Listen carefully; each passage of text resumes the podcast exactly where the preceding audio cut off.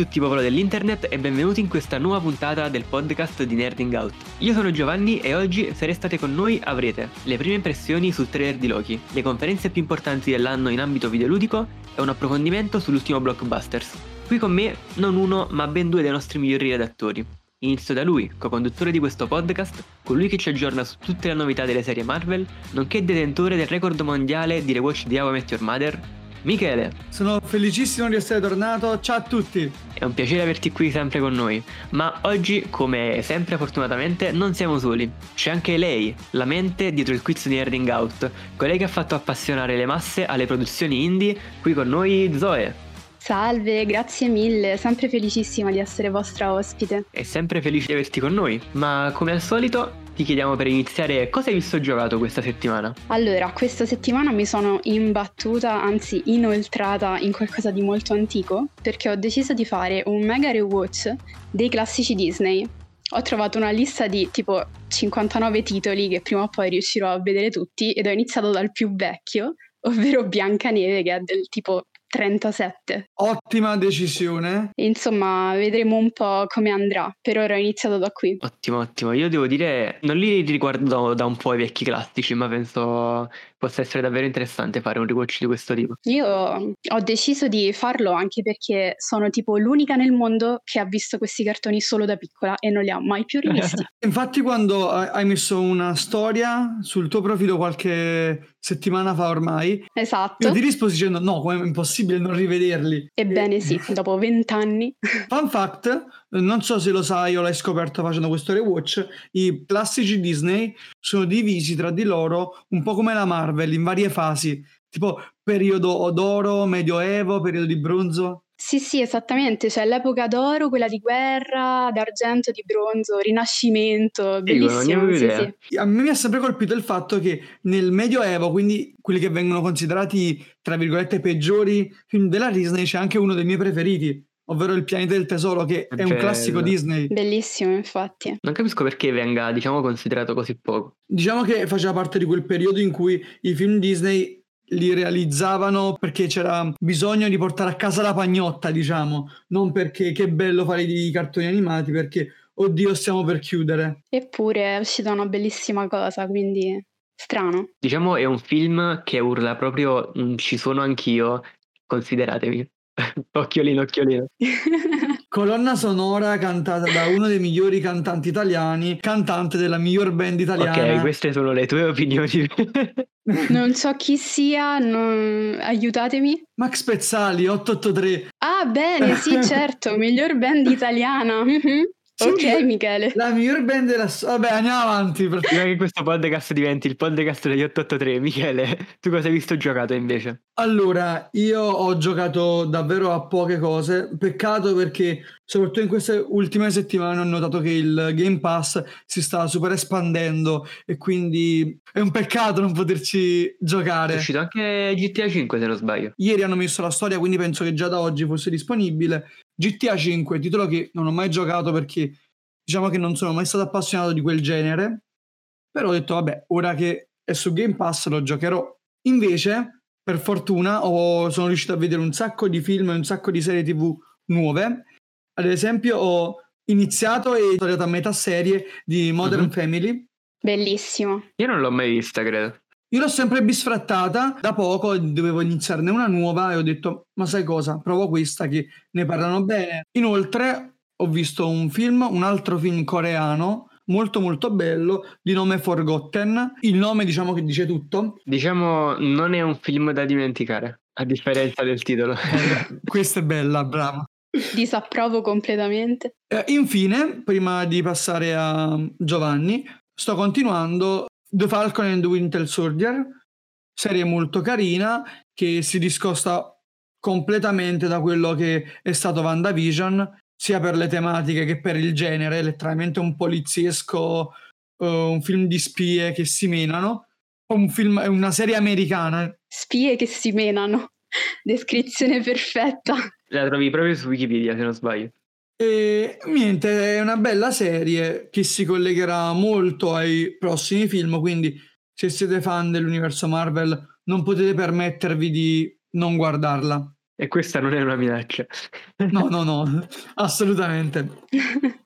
Comunque mi piace moltissimo questo fatto che grazie al Game Pass stai giocando ad alcuni giochi con tipo un ritardo di 10 anni, qualcosa del genere. Prima Skyrim, poi GTA 5. Che bello, sei indietro nel tempo praticamente. Io sono molto 2013, diciamo. Io... che cos'è la PlayStation 4? Boh. Mai esistita. Gio, invece, tu cosa hai visto giocato questa settimana?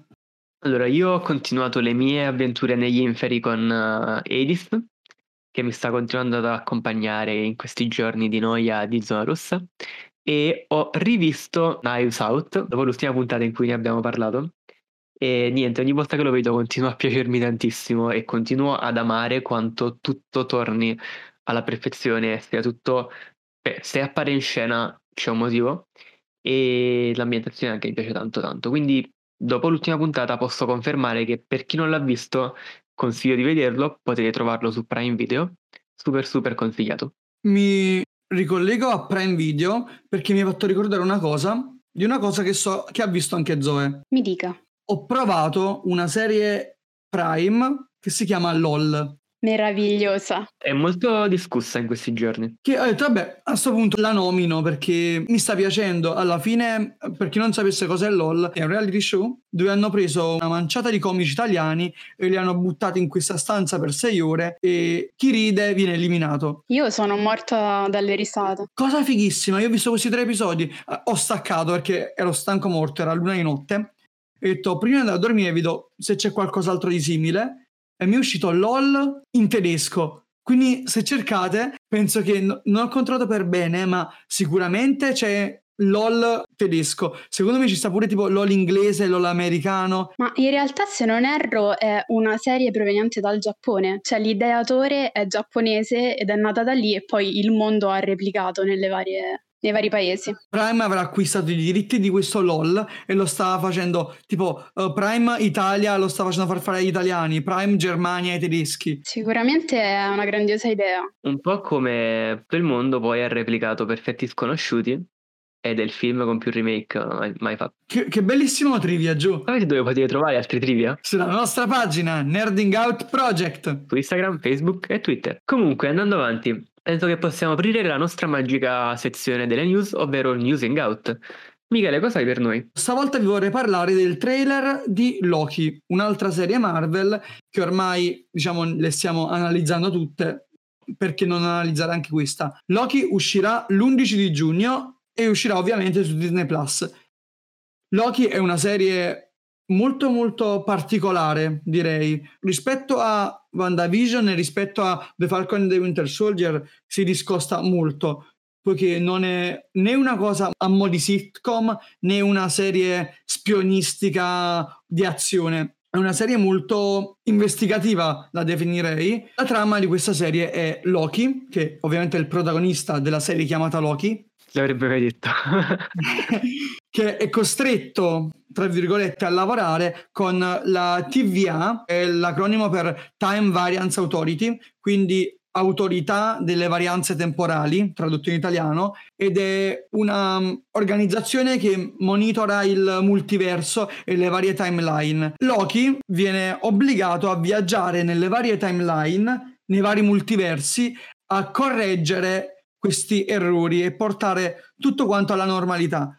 Oltre a Loki che conosciamo, interpretato da Tom Hiddleston, avremo altre varianti di Loki, ad esempio il eh, Loki donna o il Loki bambino, si presume, anche se non abbiamo avuto conferme su quali Loki, ma conoscendo i fumetti Marvel e avendo un'intera gamma incredibile di scelta, di certo non rimarremo delusi. Voi che ne pensate? Allora, ti confesso che quando uscirono per la prima volta i titoli e più o meno i temi delle varie serie Marvel, questa era quella che mi incuriosiva di più e tuttora penso che sia quella che mi potrebbe piacere di più. Nonostante io abbia visto solo WandaVision per ora e non stia ancora guardando The Falcon and the Winter Soldier, mi sembra molto interessante, anche perché Loki è uno dei personaggi per me più belli del Marvel Cinematic Universe, quindi sono molto curioso di vedere che ne uscirà fuori.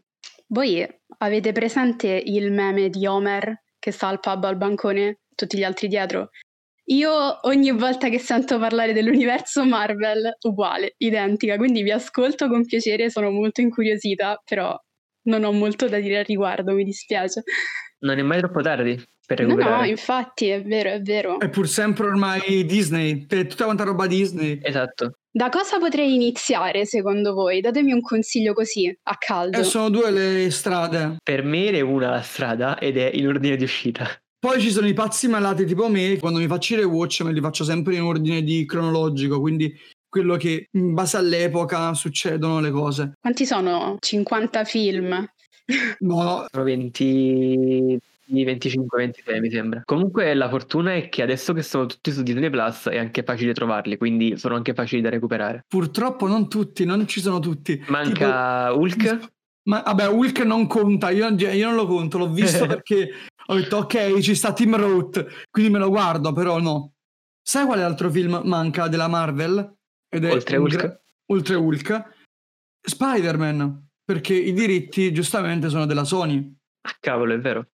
Però penso che da, da qualche parte sia disponibile, perché ricordo di aver visto il primo. Sì, esatto. Allora, il primo si può trovare su Netflix e Prime Video, quindi Oncoming, mentre il secondo, Far From Home, è su Now TV e Sky.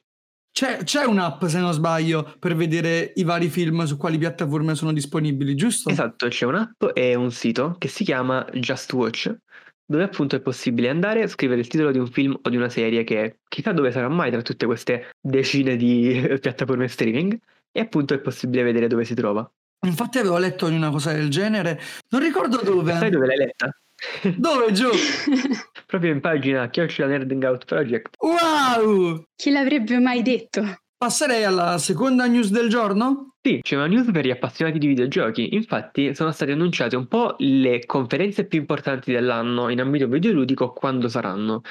Ebbene, così come l'anno scorso ci sarà un ritorno del Summer Game Fest, ovvero una serie di conferenze di titoli AAA, quindi di, di grandi case di produzione e piccoli indie, che saranno spalmate durante tutta l'estate, di cui si sapranno le date prossimamente, e poi dopo un anno di assenza che si è fatto sentire molto, ci sarà anche un grande ritorno delle tre, che a differenza del nome non sarà alle tre, ma sarà a Los Angeles.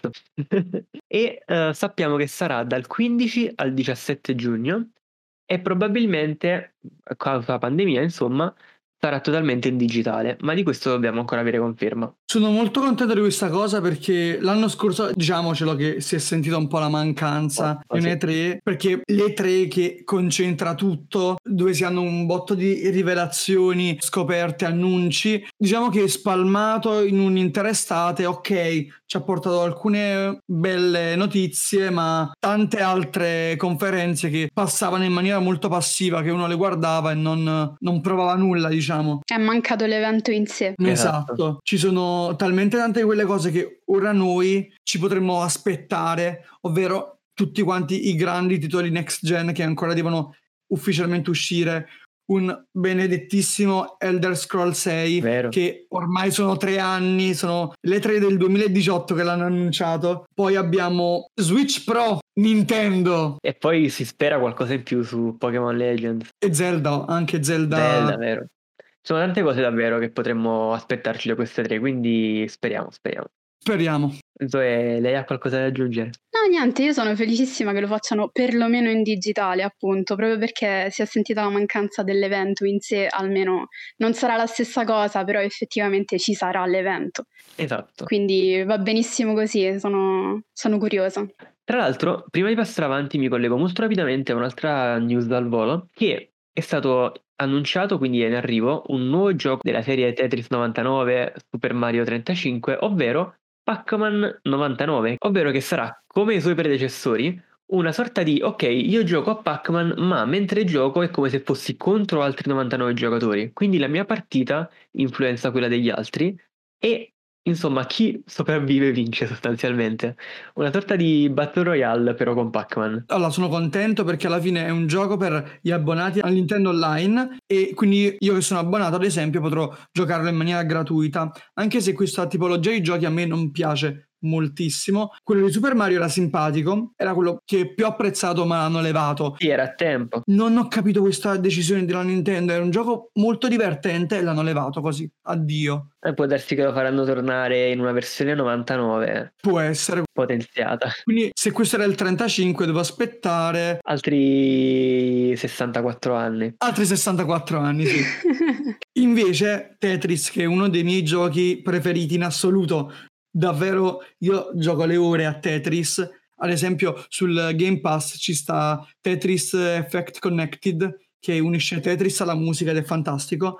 Invece Tetris 99 ti metteva della difficoltà che non aveva senso di esserci, perché bello il Tetris, ma sfidare altre persone ti faceva perdere il... Io io sono uno che quando gioca a Tetris va veloce, perché vuole fare più punti nel, meno- nel minor tempo possibile. Invece il dover pensare anche ad alcuni avversari ti tamponava il gioco e quindi era una scelta che non apprezzavo particolarmente. Non so come potranno renderlo col Pac-Man perché non ho visto i gameplay che hanno fatto, ma per chi apprezza questo genere di giochi sicuramente buon per loro. Esatto, anche perché come dicevi è gratuito per chi ha l'abbonamento del Nintendo Online. Tra l'altro, sai cos'altro è gratuito in questo periodo? Mm, Non sono molto informato, dimmi tutto. Come accennavamo forse anche in uno degli scorsi episodi, la Sony sta facendo questa iniziativa Stay Home che stanno dando gratuitamente alcuni titoli sul PS Store anche se non si è abbonati. Quindi ad esempio io ieri ho scaricato Subnautica e Enter the Gungeon, di cui ci ha parlato anche l'Orcs nella puntata in cui è stato ospite. Quindi se vi va date un occhio sul PS Store, c'è questa possibilità di scaricare questi giochi gratuitamente. Comunque, sapete cosa mi avete sbloccato? Un ricordo antichissimo della bellezza dei miei sei anni, probabilmente. E Pac-Man io lo giocai sulla PlayStation 1 o 2, davvero tantissimi anni fa per l'ultima volta, ed il mondo era stupendo. Cioè, Pac-Man era in 3D, c'era anche la sua amabile mogliettina, le palme. Sapete per caso ricordarmi qual era effettivamente il gioco? Perché non lo tocco da allora. Penso di aver capito quale, anche se di giochi di Pac-Man ce ne sono davvero tanti. Tipo, tu dicendo questa cosa mi hai sbloccato nella mia testa un gioco party di Pac-Man che si chiama proprio Pac-Man Party, però era per la Wii. Quello che dici tu per la PlayStation 1 o 2 sarà uno dei vari Pac-Man World, che ne esistono un sacco. Il primo era per la PlayStation 1, il secondo per la PlayStation 2, tipo l'ultimo che è stato annunciato per la PS4 l'hanno annunciato alle 3 del 2019. L'ultimo è tre. L'ultimo e tre Certo. effettivo, sì. Perfetto, sì, sì. Bene, questo, questo piccolo viaggio nella nostalgia offerto direttamente da Nerding Out. Io, come al solito, sempre retro gamer, rimasta tale. Fa sempre bene un po' di retro gaming. Ciao, sono Zoe e ho 80 anni. No. Esatto.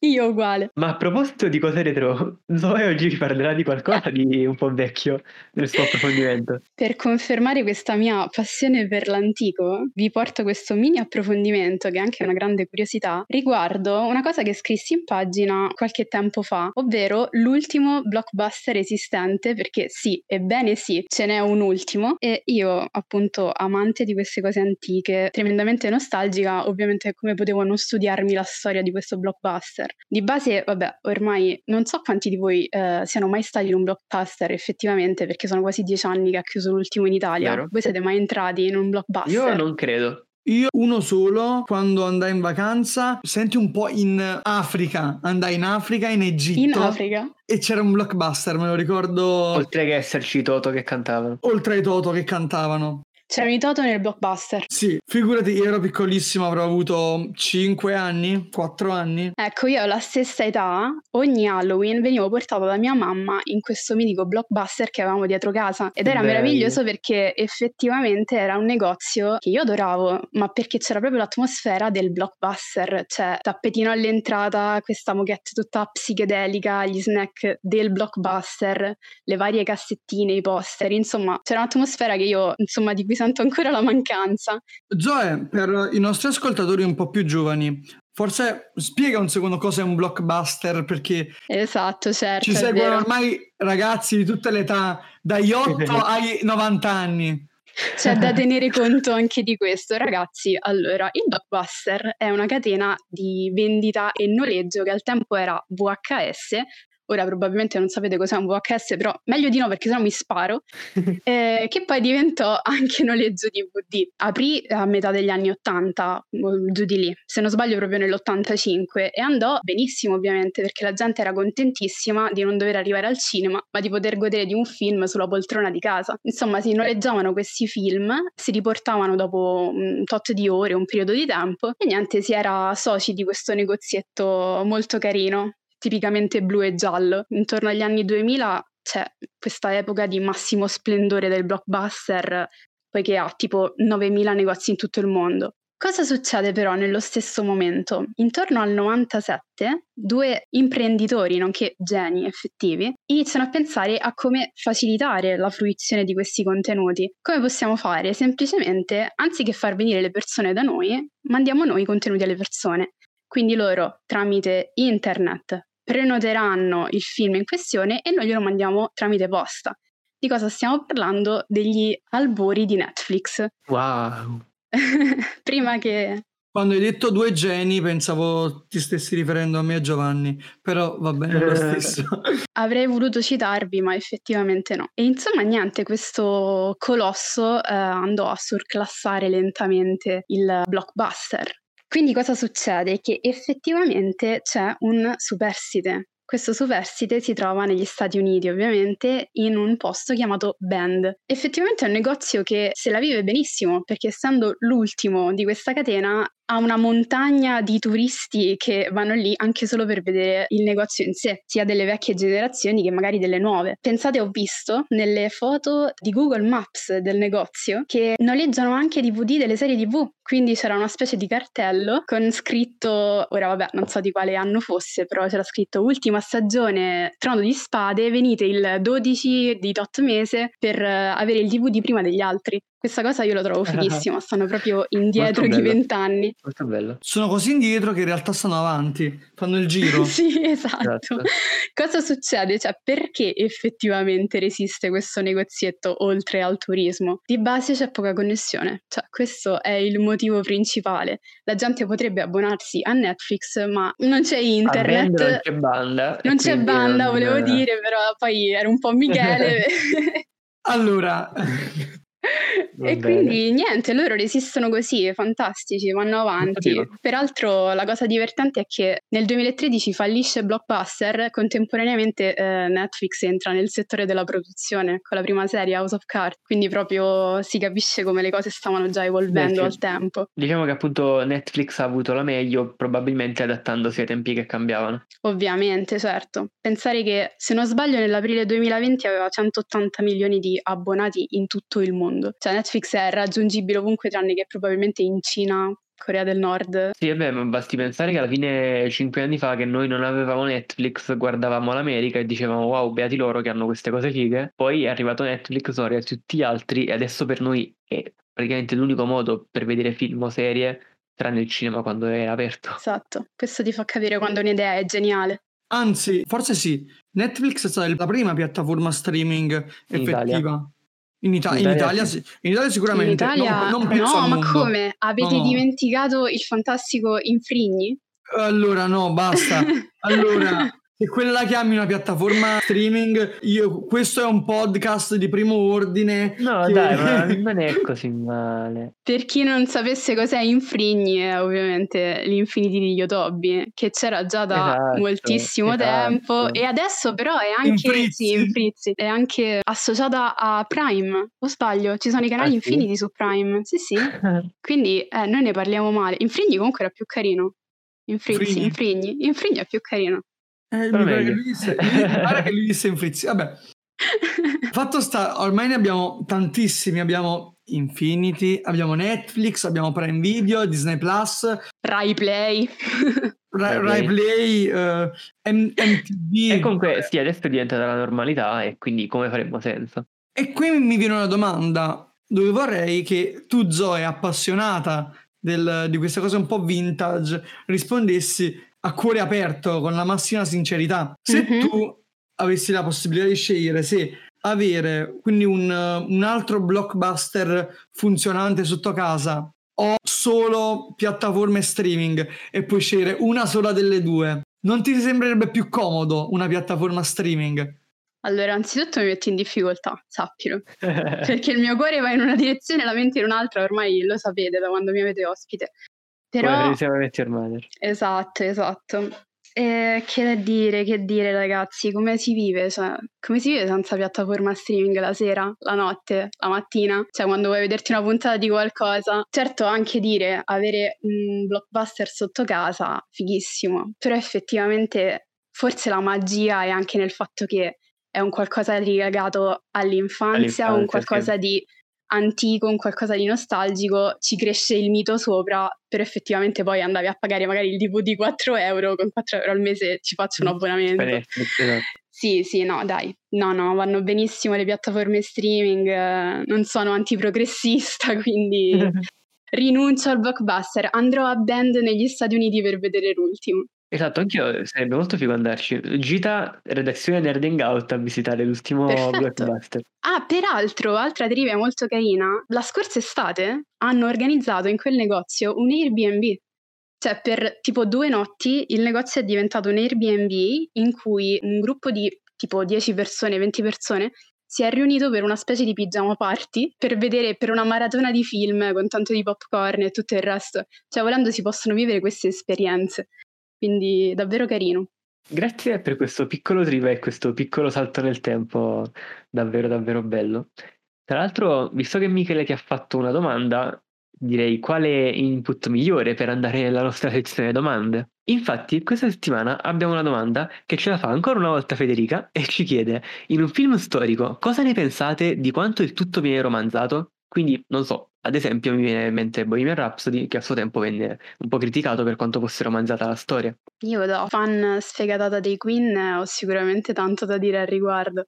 Però effettivamente, allora, io capisco che per la produzione di un film, anche se si basa su fatti reali, ci sia un adattamento romanzato, perché comunque si parla di un qualcosa di cinematografico. Quindi è ovvio che si deve scendere a compromessi per renderlo un film. Al contempo è un po' male quando chi non è fan, chi non è informato e non si è visto documentari e altro, eh, possa pensare che magari in, cioè proprio in, questa, in, questo caso Freddy fosse um, chissà quale drogato che faceva i festini. Sicuramente accadeva, però hanno davvero esagerato questa cosa. O per esempio il fatto che la band si fosse sciolta, in realtà non è mai successo. Ci sono una serie di fatti che il film cita che non sono, non sono accaduti, non sono reali. Quindi è anche interessante che uno vada a informarsi poi quando vede cose storiche in generale. Sono molto d'accordo con quello che dici, anche perché i film storici, le serie storiche, sono tutte cose che mi, piace, mi piacciono molto e le guardo super volentieri. La distinzione importante da fare è i film che sono ambientati in un periodo storico preciso e i film in cui descrivono quello che è accaduto in un periodo storico preciso. Ad esempio, se io faccio un film in cui sono un, un, bambino, ora sto pensando a Jojo Rabbit, quindi un bambino nel periodo nazista nella Germania, il periodo storico viene riportato in maniera accurata, ma gli eventi specifici sono un film, quindi il regista, lo sceneggiatore si inventa le cose, quindi a carta bianca. Secondo me invece se tu fai un film più dal taglio documentaristico, tipo ad esempio quello che era stato fatto sui Queen, che si vedeva più come un documentario a film sulla vita dei Queen, finché romanzi un po' va bene, ma cambiare eventi chiave o inventarsi una cosa per renderla più scenica, e non dico tipo un dialogo tipo i Queen che litigano con il loro produttore che magari è successo e cambiano le parole. Gli eventi, esatto. Ma esatto. il fatto che, ad esempio, io quando ho visto Bohemian Rhapsody ho detto ok, ma quindi questo qua è il cattello antagonista? No, era semplicemente un produttore che faceva altro, aveva altre idee. E quindi sì, va bene inventarsi le cose, ma non se cambiano le basi su cui è fondato un periodo storico, un, una storia effettiva che Esatto, anche perché in fin dei conti andresti a modificare la storia che stai cercando di raccontare, cioè nel senso, quindi il primo fine del film andrebbe a perdersi. Diciamo. È un po' come quando tu ti leggi un libro e poi guardi il film relativo a quel libro. Uno deve sapere che se uno legge un libro è impossibile, a meno che non hai 10 ore a disposizione, di fare un film pari pari. C'è ancora Stephen King che rosica per tutti i film che hanno fatto sui suoi libri, che lui disprezza amaramente. Con tutte le ragioni però. eh. Anche Shining, infatti, se non sbaglio, lui non apprezzava molto l'adattamento cinematografico. Ma meno Affatto, male, ma meno affatto. male che l'adattamento cinematografico era diverso dal libro. Lui disse che effettivamente Shining era, come dire, a livello estetico meraviglioso, era una Cadillac brillante senza un cuore, questo disse precisamente. Eh, Perché Shining effettivamente, io ho letto il libro e Ma era brillante Ha molto perché di più. Shining. Sì, esatto, Gio, esatto. Il libro è molto più caloroso, ci sono molti fatti un po' più profondi, ecco. Poi vabbè, Kubrick è Kubrick. Io lessi per la prima volta Shining a 13 anni, o 13 o 14 anni, era quel periodo là, ultimi anni delle medie, me lo ricordo, e facevo il figo perché, vabbè, io leggo Shining, io leggo, io leggo Stephen King, fatto sta che io l'ho finito di leggere effettivamente tre anni dopo perché avevo paura di continuare. Oh no. Sì, tu guardi Leone, Sì, Michele sì, sì. guardi Leone. Il film invece mi piaceva, infatti quando mi chiedevano come finiva il film, dicevo, cioè come, chiede- come finiva il libro, io dicevo è molto simile al film e raccontavo il finale del film. Perché non ho mai letto, cioè non- non- ai tempi non avevo letto il finale originale, avevo troppa paura di continuare. Ammettilo, non l'hai mai finito. No, no, Ammettilo qui davanti a tutti. No, l'ho finito, L'ho- non lo leggo da tanti anni, però fa parte della mia collezione di libri, tengo questa bella scrivania con cinque, non li ho tutti ovviamente, ma ho un- una decina di libri Stephen King, tutti quanti rigorosamente letti. Ok, quindi non fai come con le serie, primo episodio e via. No, allora, lo faccio con poche serie, diciamo che lo sto fa- l'ho fatto al, al momento solo con due serie. Sicuro, Michele. Sì, sì, sì. Ci Eh, stai tutte dicendo le- il vero. Tutte le altre serie che ho iniziato le ho portate a termine o sto a buon punto. Comunque, sì, alla fine, come dicevate anche voi, è vero che quello che conta è sì, probabilmente andare a romanzare un po' per dare più fluidità agli eventi, renderli più accattivanti, però senza andare a modificare quella che è la storia vera, perché come dicevamo, poi si perde il fine primo del film, ovvero quello di raccontare una storia e di farla conoscere alle persone. Quindi che ci siano bei film che raccontino belle storie, però che lo facciano nel modo giusto. Comunque, grazie ancora per la domanda a Federica e vi ricordiamo che se volete farci una domanda, mettiamo una storia su Instagram ogni volta che carichiamo un episodio del podcast quindi eh, il lunedì tendenzialmente, e voi potete farci ogni domanda che volete o suggerirci qualche tema e noi saremo qui pronti a rispondervi. Quindi, avviandoci verso la chiusura di questa puntata, ringraziamo ancora voi per essere stati in puntata con noi e per averci portato questo approfondimento dal sapore nostalgico. Grazie a voi. Mm, Hai qualche ultima cosa da dirci prima di salutarci? Io vi darei un consiglio. Dato che abbiamo toccato un po' l'argomento classici Disney e che mi ci sto inoltrando anch'io in questo momento, potremmo tutti quanti andare a fare un eh, rewatch di questi classici tra epoca d'oro e epoca d'argento e per rivalutarli insieme, perché magari sarà uno spunto per una conversazione futura al riguardo. Che ne dite? Vero. Sarebbe molto interessante. Sì, sono d'accordo, non vedo l'ora. Perfetto, quindi su questo spunto di Zoe, che insomma non vediamo l'ora di scoprire dove andrà a finire e cosa porterà questo ipotetico approfondimento sulla Disney, vi ricordiamo che potete ascoltarci dove, Michele? Ci trovate su Anchor, su Google Podcast, Apple Podcast e ovviamente Spotify. E invece, se volessero leggere i nostri post, le nostre curiosità o rispondere alle, no- alle domande e quiz che facciamo, Gio, dove possono trovarci? Ci possono trovare su Facebook a Nerding Out e su Instagram e Twitter a Nerding Out Project. Vi ricordiamo inoltre, se vi è piaciuto il podcast, di seguirlo sulla vostra piattaforma preferita e di consigliarlo ai vostri amici perché, ehi, è figo far conoscere cose alle persone. E quindi perché no? Grazie a chi è arrivato fin qui durante questa puntata. Ci becchiamo la prossima puntata per nuove cose dal sapore nerd. Nerding out.